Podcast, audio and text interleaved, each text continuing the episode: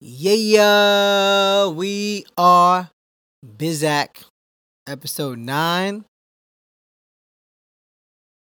Shout out to my fantasy football teams. Oh, looking so fine. Woo! I'm feeling good, y'all. I'm feeling good. The Denver Nuggets are not feeling too good. They're getting their ass busted right now, 86 69. Five minutes and 40 seconds in the fourth. This game is a wrap for all intents and purposes. This series is a wrap for all intents and purposes. But that doesn't even matter right now because one of my predictions has come true. The Heat have made it to the conference finals. The Celtics caught themselves fucking slipping. And it might be ruining my other pick, little bastards. My Yankees are fucking up royally, which is putting me in a semi bad mood. However, I just came back from a great Labor Day trip with my mans and thumbs. So the beach made me relax. And I was able to do two fantasy football drafts while I was down there. And let me tell you what, I really love my team. I really love my teams. With an S, because it's plural, not singular. Fuck that up on the first one, didn't I? Yep, fuck that up. Had another draft today. Pretty successful. Pretty successful. I'm a little crazy, but we'll get into that later. Football's one day away. Football is one day away. Football! Bum, bum, bum, bum, bum, bum, bum, bum, dum, dum, dum. Bum, bum, bum, bum, bum. That shit is about to be back. Wait, wait, I can do that, right? On here? I can't. That's not infringement, is it? Fuck. Might have just infringed myself. Shit. Anyway. Alright. You already know what it is. We still ain't got no sponsors, so I ain't even gonna play myself today because it still hurts. It still hurts a little bit deep down inside. We're gonna go right into some baseball updates. Aside the fact that my Yankees are pooching the fucking shit, my San Diego Padres is still doing going strong. I love that team, man. I think that team is really gonna do some things. Really, just gonna keep saying that. Shout out to the Marlins today, giving up 29 motherfucking runs. How, Shui? How do you give 29 runs to the Atlanta Braves? Or any team for that matter. It's fucking baseball. That shit is ridiculous, but whatever. Whatever. Good job, Marlins. Good job. You guys have been the MVP of baseball so far, but you're just randomness of shit. COVID, fucking 29 runs, being in first place for a little bit. I think you're in the playoff hunt, kind of. Woo! I love y'all, Marlins. Good job, Derek Jeter. You keep shit interesting even when you're not around. All right, so in the American League East, Tampa Bay, man, still in first place. Followed Sally to say by the goddamn Blue Jays. Toronto Blue Jays, second place, four games out. Yankees, third place, six games out. And the annoying ass Baltimore Orioles are only one and a half games out of the third spot in the American League, which would make them supersede my Yankees if they, everything ended today. The Yankees would squeak in, but if they didn't, 17 games left, we could be on the outside looking in. And then I'm going to have to eat a lot of crow because I've been talking a lot of shit about the Mets and the Phillies, and I think they're doing a bit better than we are right now. So fuck the Yankees for possibly making me have to eat my words. In the Central, the White Sox, I'm going to say that again. The Chicago White Sox, the team that I said was my AL East dark horse in the beginning, they are officially in first place. Cleveland Indians are one game back. Minnesota Twins are also one game back. In the West, Oakland is still holding strong in first place. Four and a half game lead on the Houston Astros. The, the Angels, y'all. The Angels. The Anaheim Angels have did it. They are no longer officially in last place in the American League West. They're now in second to last place. Mike Trout is balling. He's having, or he just had an amazing fucking month of August. OPS through the roof, slugging, home runs, everything. Beautiful stats. Beautiful stats. Still on the outside looking in forever in his playoff career. So fuck you, Anaheim Angels. And stupidity for you, Mike Trout. But good for you. Fuck it. Deal with it. National League East. The Atlanta Braves. The 29 run scoring Atlanta Braves are a game and a half up on the Philadelphia Phillies. What the fuck? The Philadelphia Phillies had themselves a month of August. They were at one point, I think they had a 10 game winning streak, which is amazing because that bullpen is super trash, but even with all the upgrades. But you know what? That offense is coming together. They're consistently hitting, which is something the fucking Yankees aren't doing. So maybe there is something to Joe Girardi's big ass binder of shit in it. I don't know how they're doing it, honestly, because the pitching staff is trash. The whole team is trash. I don't understand how the Phillies are doing this, but shout out to the Phillies, though. Second place, game and a half out. My engineer's happy. Some of my old heads and my young balls is happy, if that's that Philly shit. So everybody's happy. The Marlins, right there behind them, two and a half games back in third place. I'm rooting for the Marlins, man. I think the Marlins be a fun story to get to the playoffs. So that'll be interesting. But we got about 17 games left, so it's going to be interesting to see how this whole shit plays out. In the Central, Cubs are still holding on strong. Two and a half games up on the St. Louis Cardinals. Milwaukee's four and a half games back of the Cubs, two and a half games or two games back of the Cardinals for second place. Good job, Milwaukee. Cincinnati's creeping up, man. They're trying to do something with that offense. They're only five and a half out of first place, but they're a game out of third place and three games out of second place, which will put them squarely in the playoff picture. In the West, Dodgers. Dodgers. Dodgers. That's all you can say. Fucking Dodgers, man. They're they're the epitome of consistency this year and every other year, it seems like, in this division. The injury bug hasn't bit them. Their pitchers are pitching as expected. The lineup is doing what it does. It's so deep. It's so versatile. It's just it's just an all around good lineup, man. That front office done a hell of a job. Hell of a job. Hell of a job. And they got Mookie Betts and extended him. Fucking shout out to Mookie Betts doing what he does. In second place though, San Diego Padres. They're balling. Four games back of the Dodgers. But they're firmly in second place because the Giants are nine games out of first place. That makes them five games back of second place. So yeah, my Padres are gonna do it. My dark horse of the National League looks like they're gonna get in the playoffs. The dark horse of the American League is also gonna get into the playoffs. It's gonna be fun. It's going to be absolutely fun. Baseball, you've officially proven me wrong. The playoffs will happen. You guys will get through your 60 games with or without my fucking Yankees in it. Good job. Good job. Now I'm going to go on a small rant about the Yankees. What the fuck is up with Gerrit Cole? Dude, we paid you all this money, damn near half a billion dollars, and your ass can't not give up home runs. You're supposed to be the guy who plugs the hole when the ship is leaking. You're not supposed to be the guy who fucking creates another hole. Our bullpen shambles. All that money in that bullpen shambles. We still don't have fucking Mike and Ike, which that's what I'm calling fucking Judge and Stanton now because those two motherfuckers can't stay healthy for shit. It's fucking frustrating. Torres comes back recently, finally hit a home run today. Voit's been trying to do his best to carry us, but I mean, he's only one person. DJ LeMahieu comes back. He's a hitting machine, but he's not a home run machine, so that doesn't solve our problems. Shout out to Deivi Garcia today, getting his second career start and second career win. Holla, finally a fucking silver lining in there for us. Thank God. But I'm telling you what, man, we don't make the playoffs this year. Heads are gonna fly. And if we get knocked out in the first round of this bum ass three game format bullshit, man, it's not gonna be a good look. It is not gonna be a good look. But baseball continues to do its thing. And again, the highlight of today, the fucking Braves put up 29 runs. The Milwaukee Brewers put up 19 runs on the Tigers. What the yo? Wow. And the ball's not juiced? The ball's not flying. Nah. Nah, that's not a thing. That's not a thing. In other news, the Nuggets are continuously getting their ass whooped. The score right now is 94-83, which seems like, ooh, they're cutting it close, except there's a minute 30 left. And they did all this in the fourth quarter without Kawhi, who rested nice and comfortably, which is amazing. Which is amazing. But you know what's been amazing?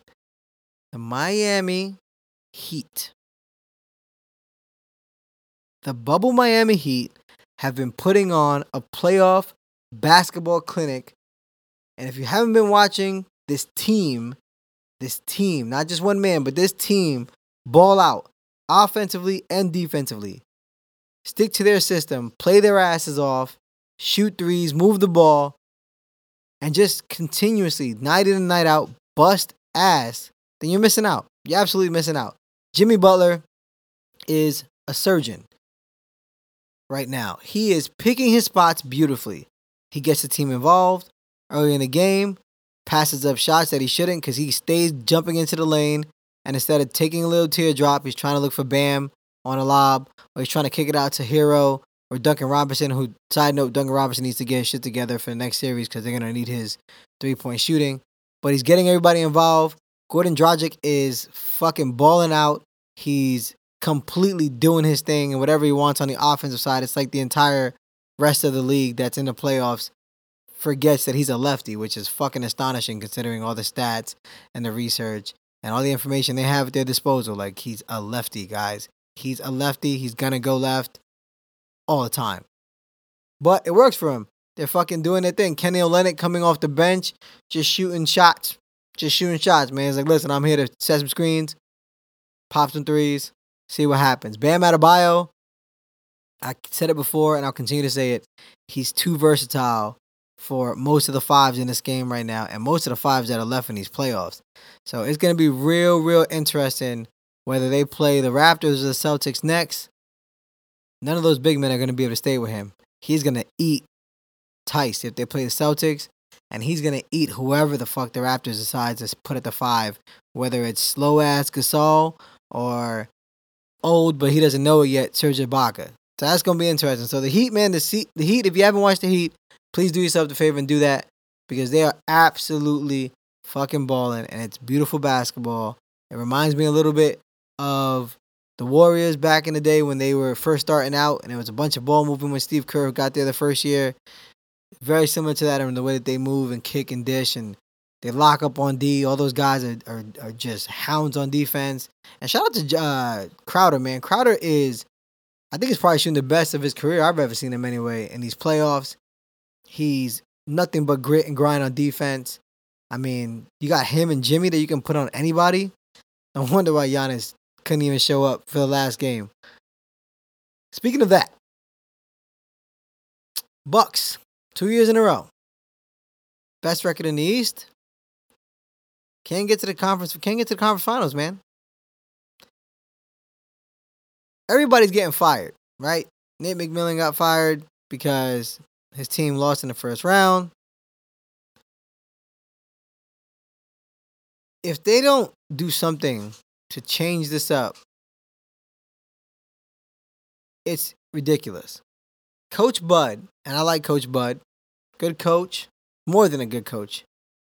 But he did this shit in Atlanta. Atlanta Hawks, they had that stacked ass team back in the day.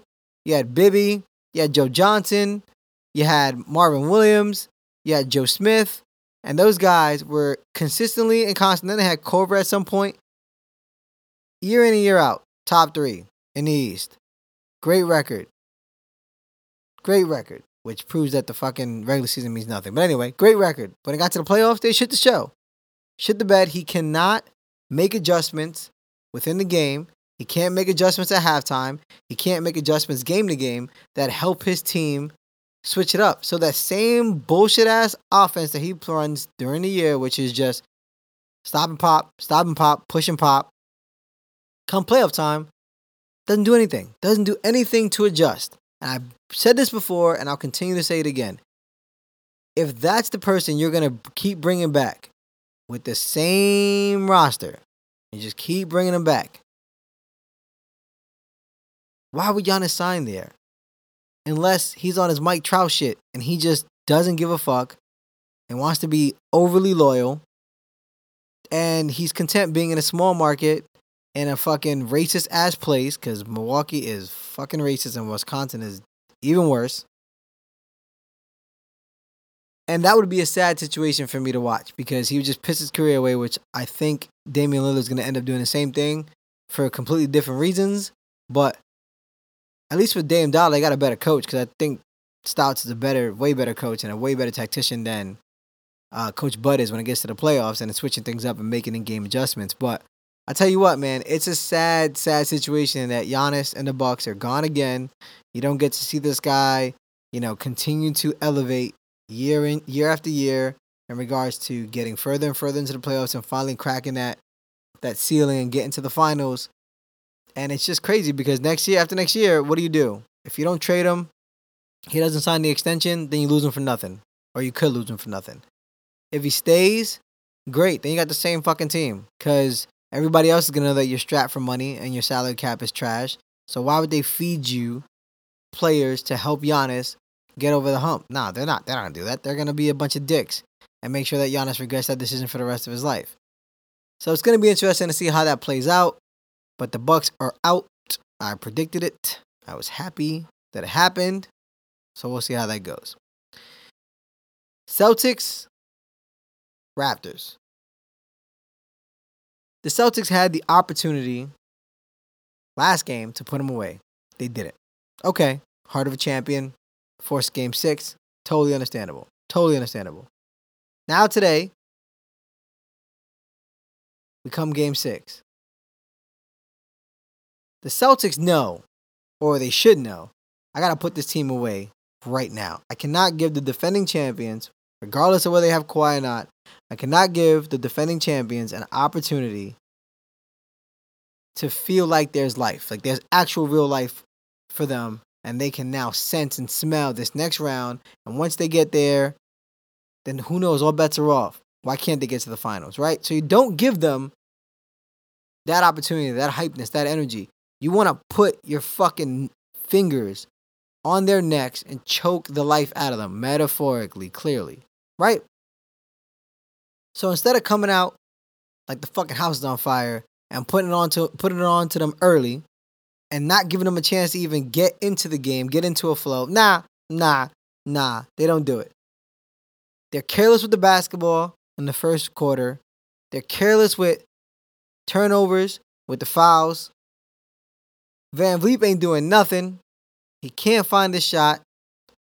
Silly ass foul gets him three free throws and the ball. Next thing you know, he comes down the next two possessions after hitting three free throws and hits two consecutive threes. Now they're back in it. Now they're confident. Now they're balling. Now they're going to be annoying the rest of the time. Now, mind you, they're starters. Kyle, Kyle Lowry, 33 points, 53 minutes. VanVleet, 21 points, 51 minutes. Both those guards had a combined 17 rebounds. Lowry had eight, Van VanVleet had nine. How the fuck do you allow these two little ass guards to get 17 combined rebounds? How? In a closeout game. When you have Jaylen Brown, you have Jayson Tatum, you have Marcus Smart, and you have Theis on the floor at the same time as these gentlemen. But the only person that should be giving up a fucking rebound to them is Kemba Walker because he's small as shit and his frame is tiny. So he's getting bodied every single time, whether it's VanVleet or Kyle Lowry, he's getting bodied. So I completely understand that. But how do you, the Boston Celtics, allow these gentlemen to get 17 rebounds combined? And then OG Anunoby, 13 rebounds. They're out. Excuse me, I just burped. Felt fantastic and I didn't throw up in my mouth. So that was great. Back to OG Anunoby. 50 minutes. 13 rebounds. He had more rebounds than Siakam. He had more points than Siakam. OG a fucking Nobi. Not to be confused with Ben Kenobi, who was an amazing Jedi and did a hell of a job with Luke Skywalker after doing a terrible job with Anakin Skywalker, but that's a story in a pod for another day. How? How do Celtics let this shit happen? I don't understand it. And then Norman Powell comes off the bench and gives you 23 in 38 minutes. Doesn't do shit rebounding, doesn't do shit assist wise, just gives you straight hot fire. 23 in 38 minutes. All right, cool. So you say Jayson Tatum, man, he had a hell of a game, right? Yeah, 29 points, 14 rebounds, 9 assists. Man, he almost had a triple double, 51 minutes. Man, watch that game. Jayson Tatum did everything absolutely fucking wrong in that game. He wasn't aggressive when he should have been. He wasn't the best player on the floor like he has been in prior games when he should have been. He was careless with the ball. These fucking people, these basketball players, jumping in the air without nowhere to go with it is mind boggling to me to do, period. Let alone to do this shit in a playoff game and a closeout game at that. You're just careless with the fucking ball. Time after time after time, you're jumping in the air with nowhere to go, turning the ball over, giving these guys transition points, giving these guys transition threes and life. That's what that's the most important thing. You're giving these fucking guys life instead of just coming down, being deliberate, running your offense, and then scoring at will. Why? Because you're taller and you're more athletic than most of the people that are going to guard you outside of Siakam. And instead of being deliberate with your shit, no, you're 9 of 21. 9 of 21 in a closeout game. And you cost your team the fucking victory. Everybody else did their job. Everybody else on the Celtics did their job because he's supposed to be the alpha alpha, the best guy on the court, the best guy on the Celtics. And he goes 9 for fucking 21 in a closeout game. Theis, 47 minutes, 7 rebounds, 18 points on 9 of 11 shooting. That man does nothing but grab lobs, and that's it. He's efficient as fuck. He did his job. Kemba Walker, 52 minutes, 4 rebounds, 7 assists, 5 points. Now the five points are fucking unacceptable for a guy who's on a max contract and you're starting point guard. Like, come on, man, get your fucking shit together. You wanted to be in a playoff so bad. You wanted to be in a playoffs with a team that was stacked around you instead of being on a goddamn Hornets where it was just you do everything by yourself. You finally get your wish. I get it, you're a little banged up, but five motherfucking points in a closeout game? Come on, man. But what I can say for you is you were a floor general. You got into your spaces, you collapsed the defense, you kicked out to your three point shooters. You did your job. You controlled the ball, you controlled tempo, and you weren't terrible with your turnovers. And you weren't making costly turnovers at costly times, even though that fucking foul at the end when you for some reason decided to slap Norman Powell's forearm after he already had shot the ball. Ridiculous. But whatever. Marcus Smart, the heart of the team. 50 minutes, 7 of 15 shooting, 6 of 11 from three point line, 11 rebounds, 10 assists, 23 points. Triple double by a man that's the 101st paid person in the NBA, which I said on my last pod. All defense does his job. Does his motherfucking job.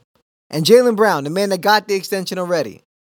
11 of 30, 16 rebounds, 31 points in 51 minutes. So everybody there on the starting five showed up with the exception of Kemba. But Kemba did his job as a point guard floor general. Just watch the game, man. Just watch the game. He did his job as a point guard. Jayson Tatum did not do his fucking job as the best player on that team and damn near the best player on the court every single game of this series up until the last game and he did it another game as well in the series, but they were able to pull out that victory. Like, come on, man, get your shit together. Now you've given these gentlemen life. You've given the defending champs a chance in game seven for anything can happen. If you saw the refs or whatever they call refereeing in that game today, you don't want to leave it up to the refs. And now you have. You've let these guys have life. And I said it a couple of pods ago when you guys were up. I think it was 2 1. I said the shit was over. It was a wrap. It wasn't going to go fucking any more than six games. And now look, you guys have let them force a, a, a game seven. Good fucking luck against the defending champs who know how to do it. Been there before, and those dudes will not crack under pressure. I guarantee you. If OJ fucking Anunoby is outscoring Pascal Siakam, they definitely not cracking at all. So good luck dealing with that bullshit. In the West, I got to give LeBron a shout out. I really got to give LeBron a shout out. Yesterday, man, the dude was fucking unstoppable. The dude was unstoppable. He had big play after big play on defense. He scored 36 points. He played a ton of fucking minutes. And he, he just was consistent the whole time. Mouse in the house, took you in the post. When he needed a little rest, hit you with his handles, looked at you disrespectful as all fucked, and then hit it through in your face. My man stat line yesterday LeBron James, 38 minutes, 13 of 23 from the field, 7 rebounds, 5 assists, 36 points, and I have no idea how many blocks he had, but I'm going to go with at least 4 blocks, and they were all huge blocks. Blocks that he came trailing from behind, blocks right in front of your face. He caught a block on a teardrop from James Harden, I think it was, or Gordon at one point, and it was like the dude was seven feet tall. Like if he was AD or some shit like that. My man's out here balling. He is on a fucking mission to get to the finals. I can't wait. I can't wait to see them play the Clippers. That's gonna be a hell of a series. It's gonna be the Staples Center, but in the bubble, because it would have been the same shit if they were in LA, except they would have got to go home instead of going to their hotel rooms, sharing the same fucking place. Fans just switching in and out each game. Shit would have been retarded. But whatever. Sorry, shit would have been crazy. We don't use that, that word on the podcast. My bad. Anthony Davis yesterday, 39 minutes, 9 of 13 from the field, 15 rebounds, 26 points. Only threw in six assists as well. Rondo, 30 minutes, 8 of 11 from the field. What? 3 of 5 from 3. What? 3 of 5 from 3 for Rajon Rondo. What?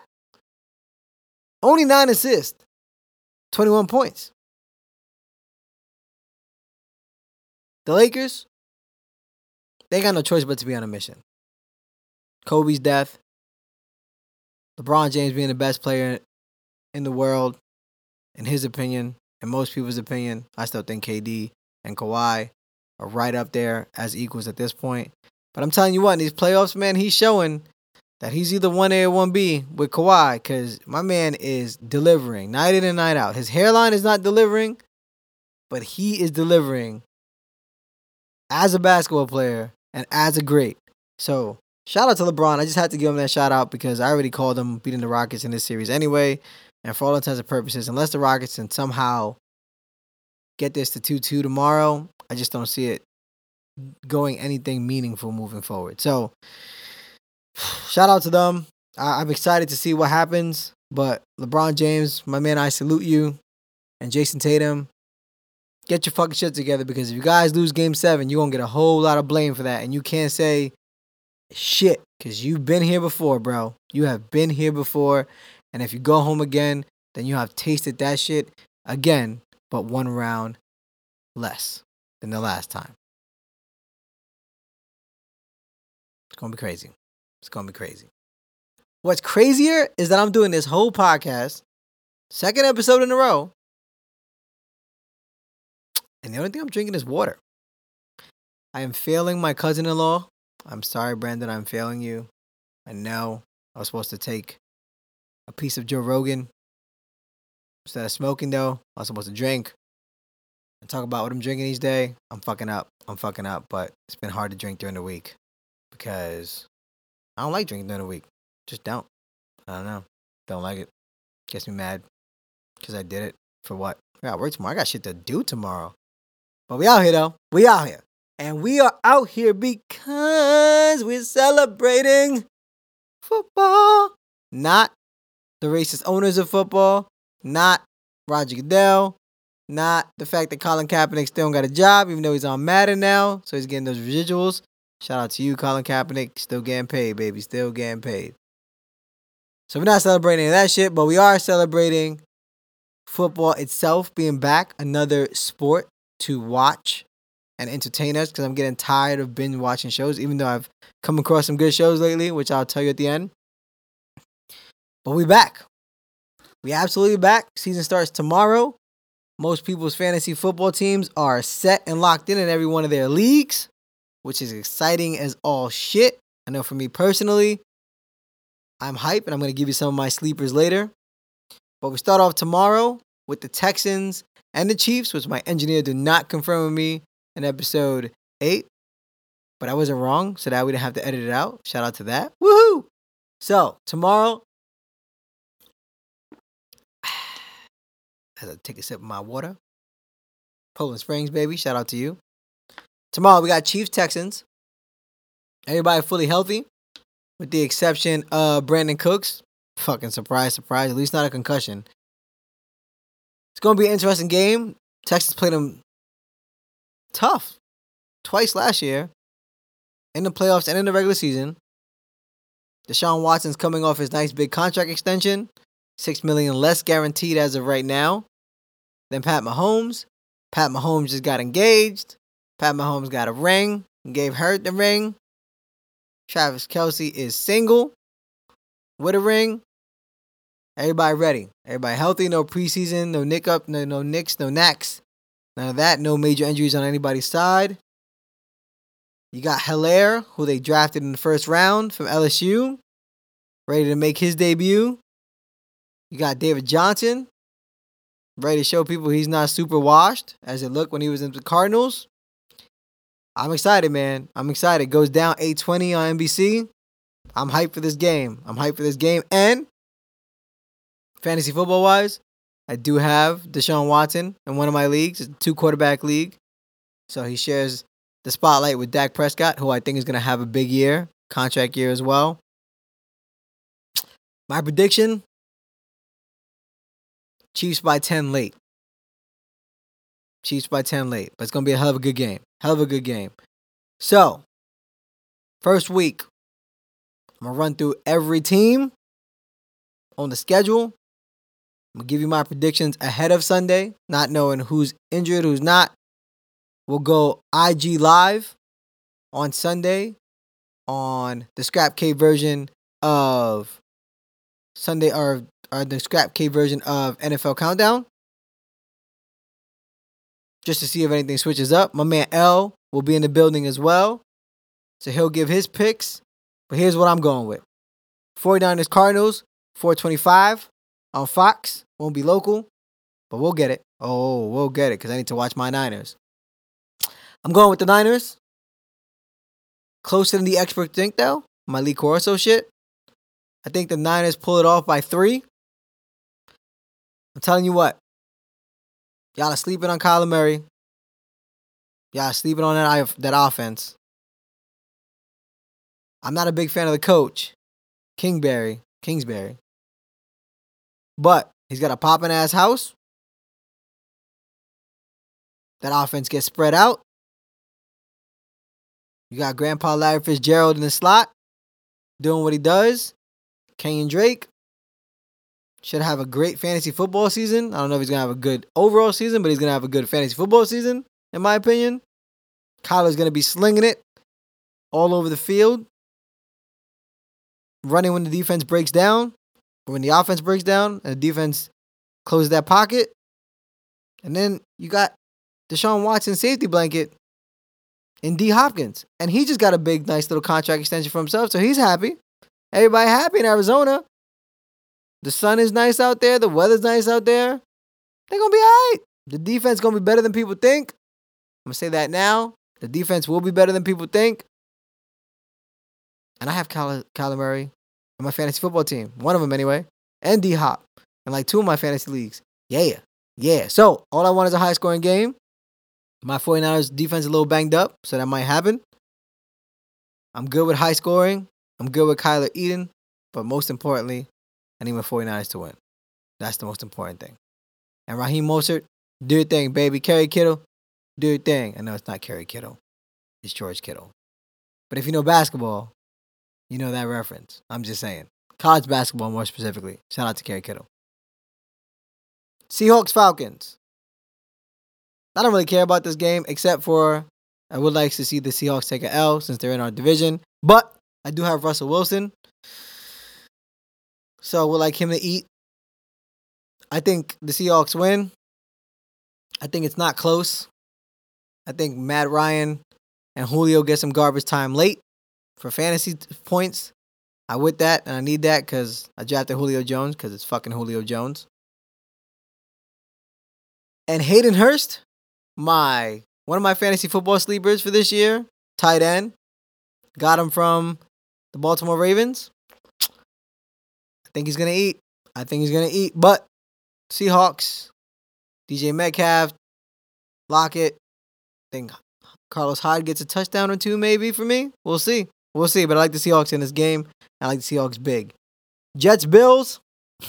it's the fucking it's the fucking Jets. You know I'm going with the Bills all day.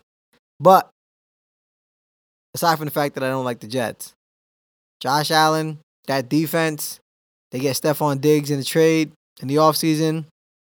Now you got him and Josh and John Brown running a fucking muck. Knox, their tight end, another guy who I think is going to be a sleeper this year. Got him running down the middle. I like that offense, man. Josh Allen's got legs, so he can run. He's way more athletic than people give him credit for, and he's got a fucking cannon. He's just not not accurate at all. But the Jets, like I said in the beginning, CJ Mosley in the beginning podcast, CJ Mosley's gone. You traded Adams. I don't care what nobody says. Everybody hates Adam Gase. The offense should be decent. You don't have Robbie Anderson there anymore. Crowder's good in the slot. I mean, that's pretty much all I can trust with their receivers at this point. Their tight end may or may not do something. Le'Veon Bell, from all reports, is being outplayed in training camp by my man Frank Gore. Shout out to Frank Gore of the U, but formerly of the 49ers. Took us to help take us to Super Bowl back in the day with Colin Kaepernick. So I love you forever. It's gonna be interesting, but I think the Bills pull away late, and it's not close. Bears Lions. I don't I don't give a fuck about this game. Bears. They have a really good defense. I think it's still good. I have no idea. All I know is they started Mitch Trubisky again. The guy who they chose instead of Watson and Mahomes. So fuck them. I don't think anything good's gonna happen. Their running back situation was supposed to be good last year. It's not. It's the same two guys there this year. Allen Robinson's the man when he's healthy. When is a big bold letter word. And it doesn't matter if he gets open or not because Mr. Trubisky can't fucking throw to him because Mr. Trubisky is trash. So, all that said, I still got the Bears winning this because I don't trust Matt Patricia or the Lions, even though Stafford is the man. I love him forever. Kerryon Johnson, good running back. If Swift was healthy and he starts this game, or if he can play, maybe they pull it out. Their defense, I'm still not sold on their defense, nor am I sold on Matt Patricia being a good defensive coordinator. I don't care what nobody says. So I'm gonna go with that Bears defense being the X factor. It's a close game. Nobody cares about it. Sorry, my boy Adam loves the Lions, but I don't really give a fuck. I hate the Lions. Packers Vikings. That should be an interesting game. You got Captain Kurt, who's not scared of COVID. He's riding with whatever the fuck he's riding with. Part, you know, one part his faith, which is commendable and admirable, and he, obviously he should do that. One part just stupidity, acting like the shit is not real. I hope that they lose. I hope Dalvin Cook eats because I have Dalvin Cook in a fantasy football league and I love Dalvin Cook. Outside of that, I really don't see anything they have on offense. Thielen is going to get double teamed now with Diggs gone.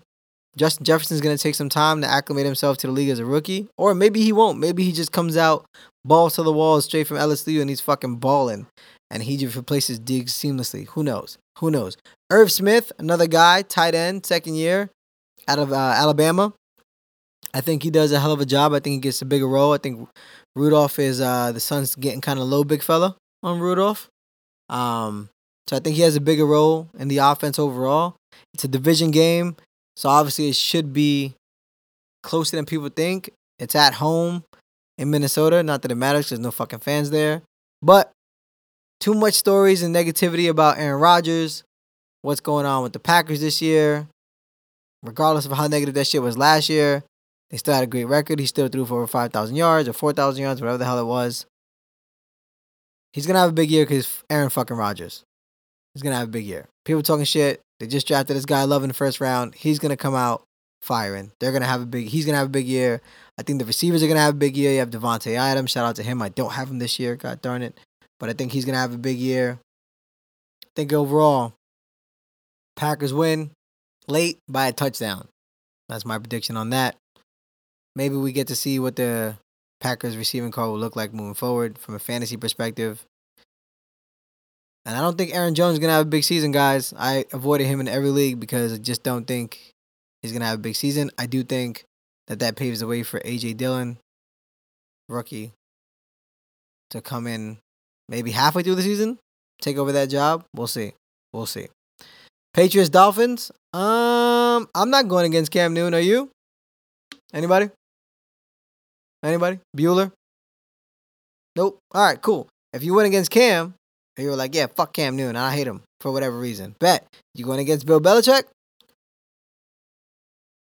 Go ahead. I'll wait. Nope. Silence. Silence in the scrap cave. Nobody's nobody's raising a hand. So clearly, clearly, Bill Belichick's still there. Still got a brain. Still got that system in place. You got Cam Newton now, so Josh McDaniels gets to get a little more creative in the offensive attack, which means now they're less predictable. And they still have 800 running backs that you probably don't know who they're going to use. They probably don't even know who they're going to use. They still have 10 no name receivers. They damn sure ain't got no tight ends. but it's the fucking Dolphins and Fitz Magic. So that's dead. I'm going Patriots. I'm gonna go Patriots by two touchdowns. That'll be my prediction on there. But Patriots all day. Dolphins though, once Tua gets in there, gets his feet wet, my man Matt Breida is gonna shine out there as well. Former 49er. I think they're gonna do better than people think. I just don't think week one is gonna be the time for that to start. Eagles, Redskins. Ooh, man. That is like talking about the Sixers or the Phillies or wherever else. They play the Washington no name team. Just Team Washington. Team Dub. Well, Team Dub is not going to get a dub. They're going to take a fucking fat ass L. And I'm only saying that because my line brother, the Hulk, loves the Eagles. My engineer, the greatest DJ in Philadelphia, loves the Eagles. My man Darkness, who has been in my house, in my cave for the last three years, faithfully every Sunday, also loves the Eagles. And I like Carson Wentz. I don't know why, but I do. And I drafted Miles Sanders in like two leagues and Zach Ertz in two leagues. So, Ertz to a Hurts. Hopefully, Sanders can run for miles. I think the Eagles are going to win, but I think it's going to be closer than the people think. And I'm going with a field goal victory. Why? I think Haskins is going to be way better than people are giving him credit for. He's got a year now on his belt, half a year to start it, but year in the league. You got his man McLaurin from college right there, second in the league for himself. They're going to be okay. That one two punch is going to be fine. They can swing it out in the backfield to my man Love from Stanford once he gets his feet wet, even though a shit show back there in the backfield right now. I still think they're going to be better than people think for the long haul because Ron Rivera is a good coach. But I don't think they win this week. Sorry, guys. Raiders, Panthers. Um, I'm to go with uh, Teddy Bridgewater. And there's no particular reason why I'm to go with Teddy Bridgewater, but I'm to go with Teddy Bridgewater because I'm rooting for Teddy Bridgewater. Besides the fact that he has a cool ass fucking name, perfect, you know, you know the story. Terrible knee injury, comes back, backs up Drew Brees, starts a couple games, does very well a couple games, shows that he's back to old form. And prior to him getting hurt, man, he was on his way to being a very good quarterback, in my opinion. What weapons does he have? I don't know. Besides McCaffrey, who knows? We'll see if Robbie Anderson's not high and he can run straight. We'll see if Curtis Samuels does something this year. We'll see. We'll see if these guys actually do something. All these guys that were drafted so high, their defense is trash. Matt Rhule's first year as a coach, and an NFL coach at that should be interesting. Uh I think it's closer than people think. The Raiders have Josh Jacobs. They have Derek Carr. I don't know what that offensive line looks like health wise. Their defense, they have a bunch of picks back there.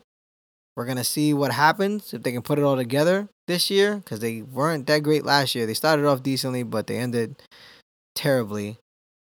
The biggest thing about the Raiders, I don't know, is did Carr get enough time with these rookie receivers? You got Ruggs and you got the sleeper I'm not gonna say his name because I don't want nobody stealing the fantasy. But he will be starting. He's a tall gentleman. Goes by the first name Brian. I don't know, man. I don't know if, if there's gonna be enough in week one. So because of that, because I trust Teddy Bridgewater and the fact that those receivers are NFL receivers that have done it in the NFL before, at least been on field, caught a few passes, know what to do afterwards, not going to be shell shocked by the whole thing. I'm going to go with the Panthers over the Raiders by 10 points. 10 points? 10 points. And that time my voice didn't crack. I did it on purpose. Haha. Take that. Take that. All right. Browns Ravens. Ooh. Division game. Get ready and buckle up if you hate Baker Mayfield because Progressive will be airing 8 million commercials with Baker Mayfield this year as they did last year. And I probably speak for everybody when I say I don't know how that man has so many fucking commercials and he's done absolutely nothing outside of his college career. And that was only like two years of pro- productivity like that. But whatever. Shout out to you getting your money. I ain't gonna hate on that, brother. Do your thing. Browns don't win this game. They got a great offense on paper. Got OBJ. Got Landry. Picked up Hooper in the offseason. You got the one two punch in the backfield with Chubb and Hunt. All right, I'm just reeling off offensive talent. Like, there should be no reason. Stefanski comes in from Minnesota. He's your head coach calling your plays. I mean, technically, you should give these guys a great fight. It's a division game, but at the end of the day, I'm not going against Lamar Jackson and John Harbaugh. Hell no. No, no, no, no, no. And they have a sleeper that I love, J.K. Dobbins. If you didn't draft J.K. Dobbins, which I did in about two, two, three leagues, you're crazy because he will take over for Mark Ingram at some point this year. But him and Mark Ingram one two punch in the backfield is going to be dangerous. Hollywood Brown, who I also drafted in one or two leagues, maybe three leagues, I don't know. He's going to have a hell of a season running those go routes. I think he got better with his route running as well in the offseason, working with some receivers, Antonio Brown being one of them. Regardless what you can say about Antonio Brown, that man can run routes like no other. So I think he has a better season. I think Jackson has a better, and more emphasis on throwing the ball, focusing on that, running less. I think overall they have a similar season to last year. Maybe not quite as many wins since defenses have been plotting for them since last year's playoffs, and the Titans kind of give them a little bit of a blueprint on how to stop them. But nonetheless, for week one, I'm going with the Ravens. I won't disrespect the Browns defense, so we'll go Ravens, 10 points. Chargers, Bengals, Chargers. Because they're not starting a rookie at quarterback. They have a hell of a defense. And they have Keenan Allen and Ekeler on offense who have proven to do the damn thing. They lost Derwin James, which was a ginormous loss. My man from Florida State loved Derwin James. Hopefully he comes back, gets healthy, because his first year he set the, damn NFL on fire, but his last two years, man, injury riddled. I hope you know he can get, get things back on track. I don't want to see his career short at all. I think the the Browns, sorry, I think the Bengals will be interesting in the long term. I think for fantasy football, they'll be really interesting. Joe Burrow is going to have to throw the ball. He's got Tee Higgins. I think AJ Green comes back and is decently healthy enough to get traded somewhere. Got Joe Mixon at running back, who's a stud. I think fantasy football wise, they're going to put up a lot of points because they're going to be in a lot of shootouts because their defense is completely trash. And I'm still not sold on their uh, coach, but I am sold on the fact that he's going to make sure that Joe Burrows gets every opportunity to throw the ball. So if you drafted Joe Burrows as a backup, good job. Good job. If you drafted him as your starter, you're fucking crazy. I don't care. You're crazy. You're crazy. But kudos to you for being that ballsy in a league that you played for. If you did it in a free league, then whatever. You're just shooting the shit. I get it. Chargers, big. 14 plus. Tyrod Taylor puts up big numbers because he's trying to keep that man, Herbert, on the bench as long as possible. Bucks Saints. Bucks Saints. Huh. Well, here's the thing. My friend really likes the Bucks. He's a huge Bucks fan. I said it before on this podcast. They have all this offensive talent. I get it. 100%. I don't know what their offensive line looks like. That's going to be a major thing. I drafted Leonard Fournette. I think he's going to have a good year. So I root for him. I love Mike Evans. I'll definitely root for him. How the hell can you not root for Gronk? He's the man. And Arians is a hell of a coach. He's so smooth and just kind of relaxed. I like that approach. And Tom's out there to prove that he did it. He would have been able to do some of it without Belichick. Obviously, he couldn't have done all of it, but he's going to prove that he's greater than Belichick and not the other way around. So that's going to be interesting. All those things said, it's fucking Drew Brees, man. Wait, what's his what's what's the backup's name? Tatum, Tatum, Tatum, whatever his name is. He's diverse in his skill set, not in his color, because he's definitely white. He's definitely an X factor though. Kamara's getting an extension. He's an X factor behind there. You got Latavius Murray as your as your bruising back. Offensive line has continuity. That offense itself has continuity. You got the beast that is Michael Thomas. You got Cook at tight end. He's going to be productive no matter what. And then you pick up Emmanuel Sanders in the offseason to run either the two the two receiver or the slot spot, which either way it's a matchup nightmare for whoever the hell has to guard him because you're gonna double team uh Thomas. If you don't, you're gonna he's gonna eat all day. So all that being said, I don't trust the Bucks defense at all. I think the offense is to be fun to watch from a fantasy perspective. It's to be very fun to watch. However, he's to spread the ball around too much, Brady. So I don't know if anybody's to get consistent work uh, week to week. It's going to get spread out, so you never know who you're going to be able to trust on that team. And Mike Evans is coming in with a bit of an injury, so that's a little bit of concerning situation for fantasy football owners. So I'm going with the Saints uh, by seven because it's two Hall of Fame quarterbacks at the end of the day. So, but it is in New Orleans, and even without the fans, I think they're going to bring that energy somehow from a crowd noise perspective that they, you know, stream into the uh, into the stadium. So I'm going Saints there. Saints by touchdown. Cowboys Rams. God, I don't care about this game outside of fantasy perspective. I think Dak has a big fantasy football season, season in general. I think CeeDee Lamb I think he comes on sooner than people think. People are really high on Michael Gallup. I think if you put Michael Gallup in a slot, I think he's way more effective, in my opinion. Um, I think you want CeeDee Lamb on the outside, but either way, can't go wrong with that. Zeke is going to eat. That offensive line is still there. They're a little banged up. They're a little older, but they're still there. But their defense, I don't fucking trust their defense. I don't. They got exposed last year, and unless Mike McCarthy's going to come in here and buckle up and just feed Zeke the ball play after play, which I don't see happening. I don't think they're going to be very good overall. However, in this game, they're playing the Rams. I hate Jared Goff. I think he's a waste of a contract. I think Hard Knocks did nothing to alleviate that thought from my mind. He's definitely trash and doesn't know what the fuck is going on. Uh, but they've hitched their wagons to him by giving him that big ass deal. So there goes that.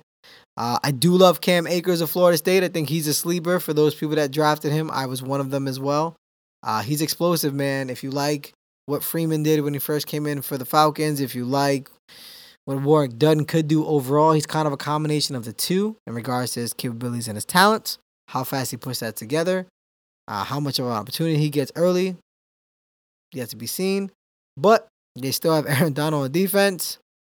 Ramsey just got the bag, the fucking bag of an extension, 71.2 mil fully guaranteed up front. Talk about cut the check. Cut that check. Ooh, cut the check. My God, that's a check. That's a lot of zeros coming all up front. So good for you, Mr. Ramsey. He came in with a bank with a Brinks truck last year to training camp, and you got that motherfucking Brinks truck filled up this year. So good for you, my friend. Good for you. However, it saddens my heart to say this, but the Cowboys win. It's closer than people think since it's in the in LA, Rams new stadium and all that, even though there's again no fans.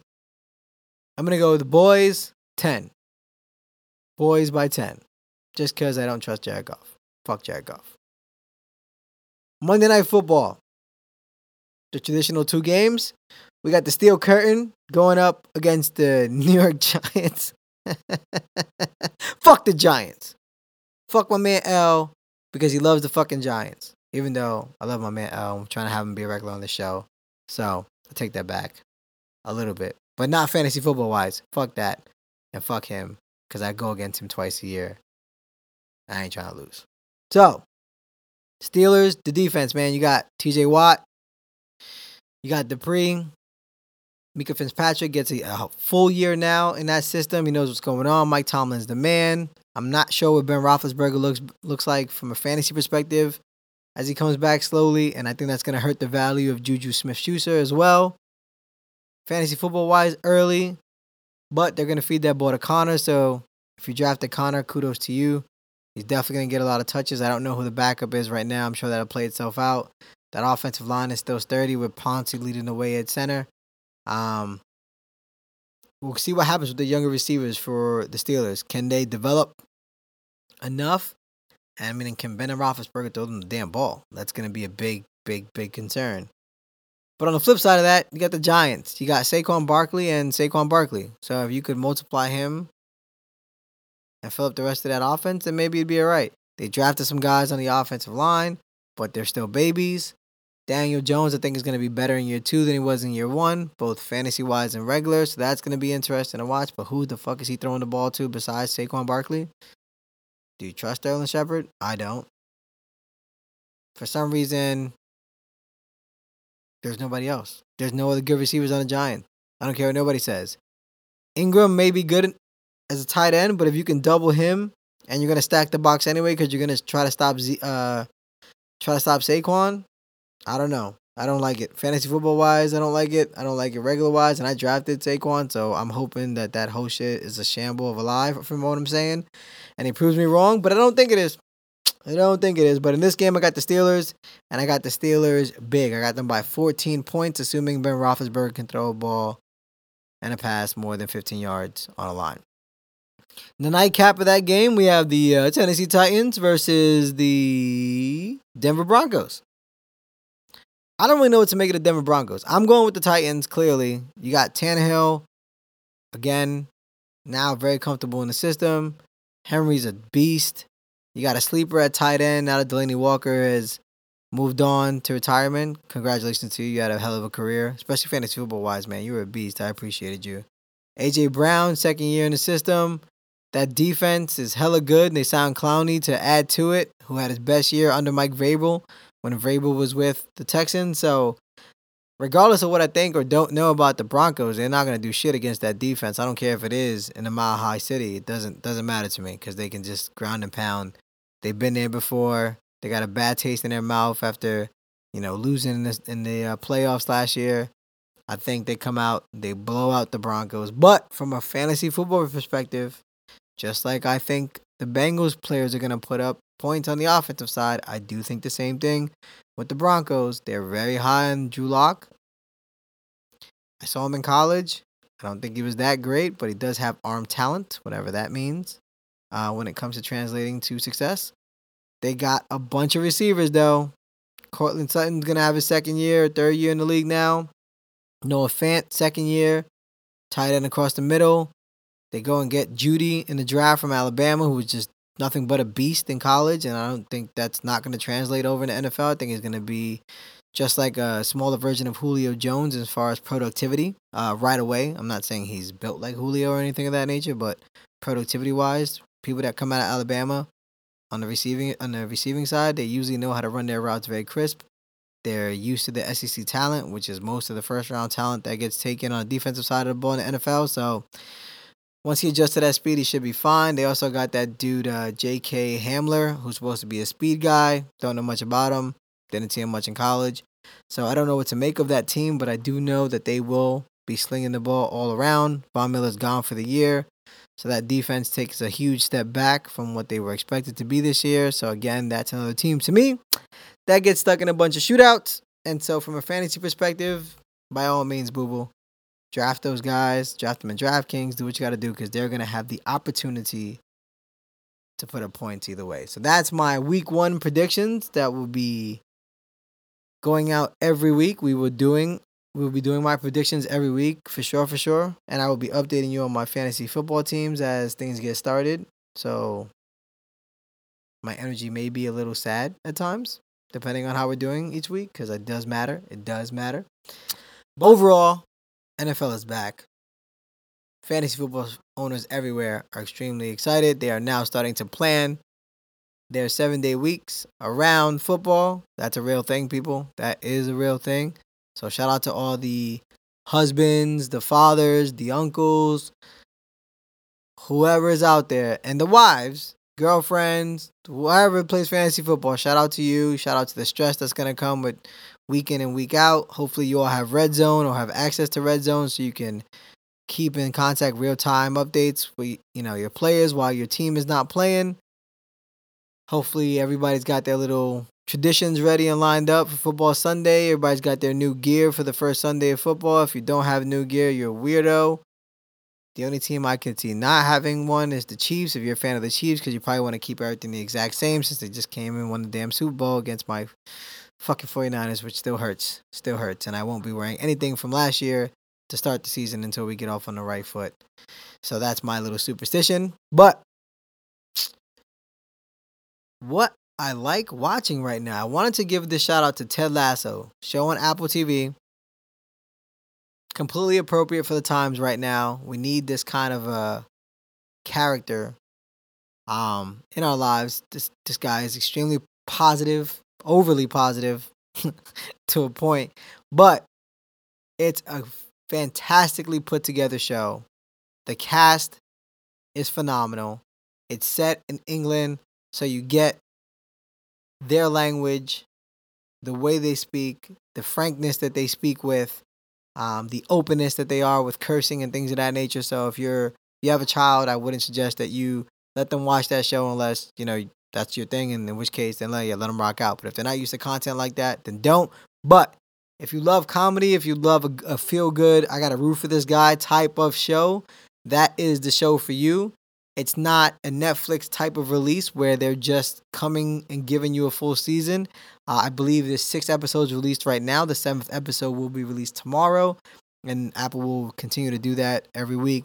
As such, um, it's a soccer-based comedy. Shout out to my man Jason Sudeikis for having a huge hand in putting this whole thing together, from executive producing to writing, etc. The cast is phenomenal.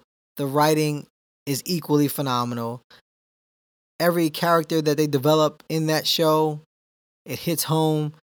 They're funny, uh, they're witty. The wit is right on top of each other, so there's no gaps, there's no lapses in communication or in content, and it's just a well put together show. I personally think that. I know we binge watched it this weekend while we were at the beach, um, because we were up really early and checkout was at a certain time. We were going to the beach after checkout, so why not binge something well? So shout out to my man the Hulk for making us watch that, even though it was on most of our radars. But I will give credit where credit is due. He sat us down, he put that shit on, and we had to get through every episode that was available after we watched episode one, which the the episodes are only about thirty minutes. So shout out to that show. Also shout out to uh, Lovecraft Country. My man Jordan Peele is out here doing the damn thing with the content that he's pumping out. He is also coming out with a movie uh, starring Jeanette Jeanette Monáe. Right? That's how you pronounce it? Yep, Jeanette Monáe, who I love her as an actress. She was in Hidden Figures. You know, she is an artist as well, but she's doing her damn thing. Lovecraft Country, fantastic show. Takes place in, I believe, the 50s or 60s. Uh, very appropriate to what's going on right now in regards to the similarities with racial issues, racial divide within our country. Uh, very appropriate for what's what was going on back then with a ginormous twist to everything because Jordan Peele is the fucking twist king at this point. Uh, as you know, he's already going down that rabbit hole when it comes to horror. He's also going to be coming out with the remake of The Candyman, so you know what to expect from his content. If you've seen Get Out, if you've seen Us, it's very much in line with that. It's on HBO, not HBO Max, but it is on both. Obviously, if you have one, you can get it on the other very good. Again, just like Netflix, or sorry, just like Ted Lasso, it's not a full season release. You know how if you watch anything on HBO, you know they don't just release full seasons at one shot. But it's a fantastic show. The acting is great. The characters are great. The storyline is fantastic. It blends in every episode, blends in together, keeps you on your toes. It's very suspenseful. I thoroughly enjoy it. Uh, my wife thoroughly enjoys it, which is dope because my wife goes down a rabbit hole. She goes down a rabbit hole when it goes to shows.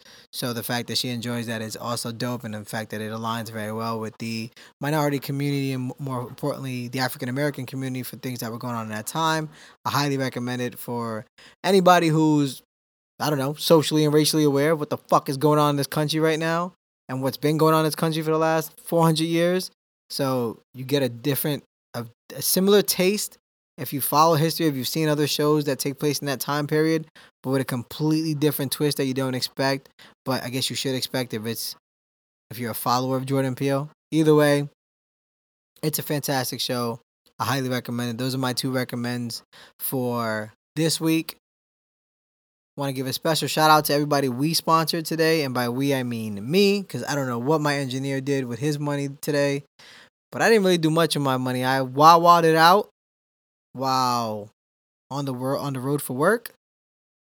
You know what? Shout out to Starbucks. That cold brew is hitting. Pumpkin season is here. So, if you're a pumpkin person as myself, you're excited about the pumpkin brews, the pumpkin spices, the pumpkin beers, pumpkin pie. I'm making pumpkin pancakes this weekend with some walnuts in it because I love pumpkin.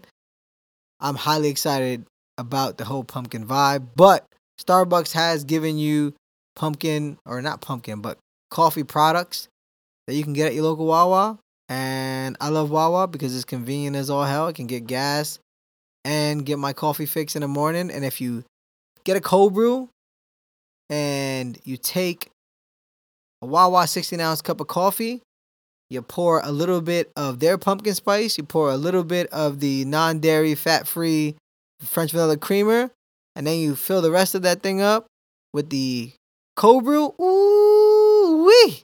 You got yourself an extremely cheaper version of whatever the hell they actually selling you at Starbucks if you get it pre-made. You're in control of your calorie intake, you're in control of your caffeine intake, and you're in control of the warm and fuzzy feelings that it's to give you. Actually, I take that back. You're not in control of the warm and fuzzy feelings that it's to give you when you combine those things and then go ahead and enjoy that. So shout out to Wawa. They got my money today, as they usually do when I'm in the field for work. Outside of that, no, didn't sponsor anybody. Feel kind of sad about it. I feel like I'm not doing my part to drive the capitalistic engine that is fucking us in the ass right now. But either way, I saved some money, so that's good. Shout out to my man Jordan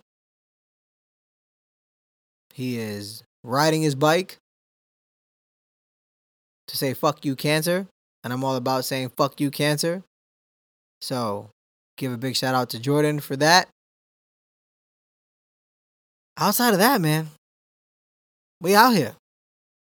Great three day weekend, short week.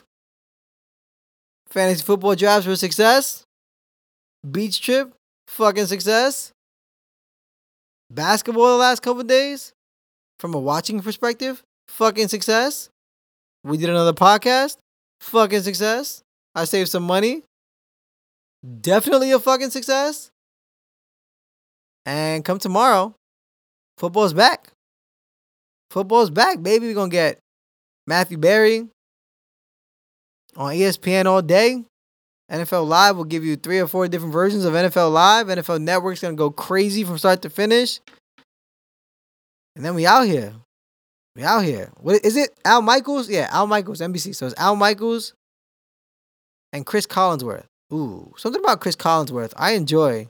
Philadelphia doesn't, but I enjoy Chris Collinsworth as a commentator. And I love Al Michaels. How could you not love Al Michaels? So I'll be excited to watch that game. Hopefully, Pat Mahomes throws some no look behind the back, off a lineman, to a receiver type pass that we've never seen before, and everybody lose their damn shit. But hopefully, that same situation does not help any fantasy football team that I'm playing against that has Pat Mahomes be the deciding factor as to why I win, or sorry, as to why I lose. And hopefully, Deshaun Watson balls out for me, and we start the year off right from a fantasy perspective. Good luck to all my fantasy football league owners out there. I bid you Godspeed. I bid you all the good juju to get off on the right foot because, as you know, the first four weeks are extremely important. The waiver wire is equally important. So I wish you all, all good luck, unless you're playing me, in which case, go fuck yourself. And that's genuinely from the bottom of my heart. If you're playing me this week or any week after this week, go fuck yourself. Take that. Take that. I love you in real life, but go fuck yourself in fantasy football life. All right? Fill up your DraftKings accounts, fill up your FanDuel accounts, because we are back, baby. Fantasy football's here. Yeah. Woohoo. You already know. You already know. Stay safe. Stay blessed. Mask up. Episode 9 is in the books. Whew.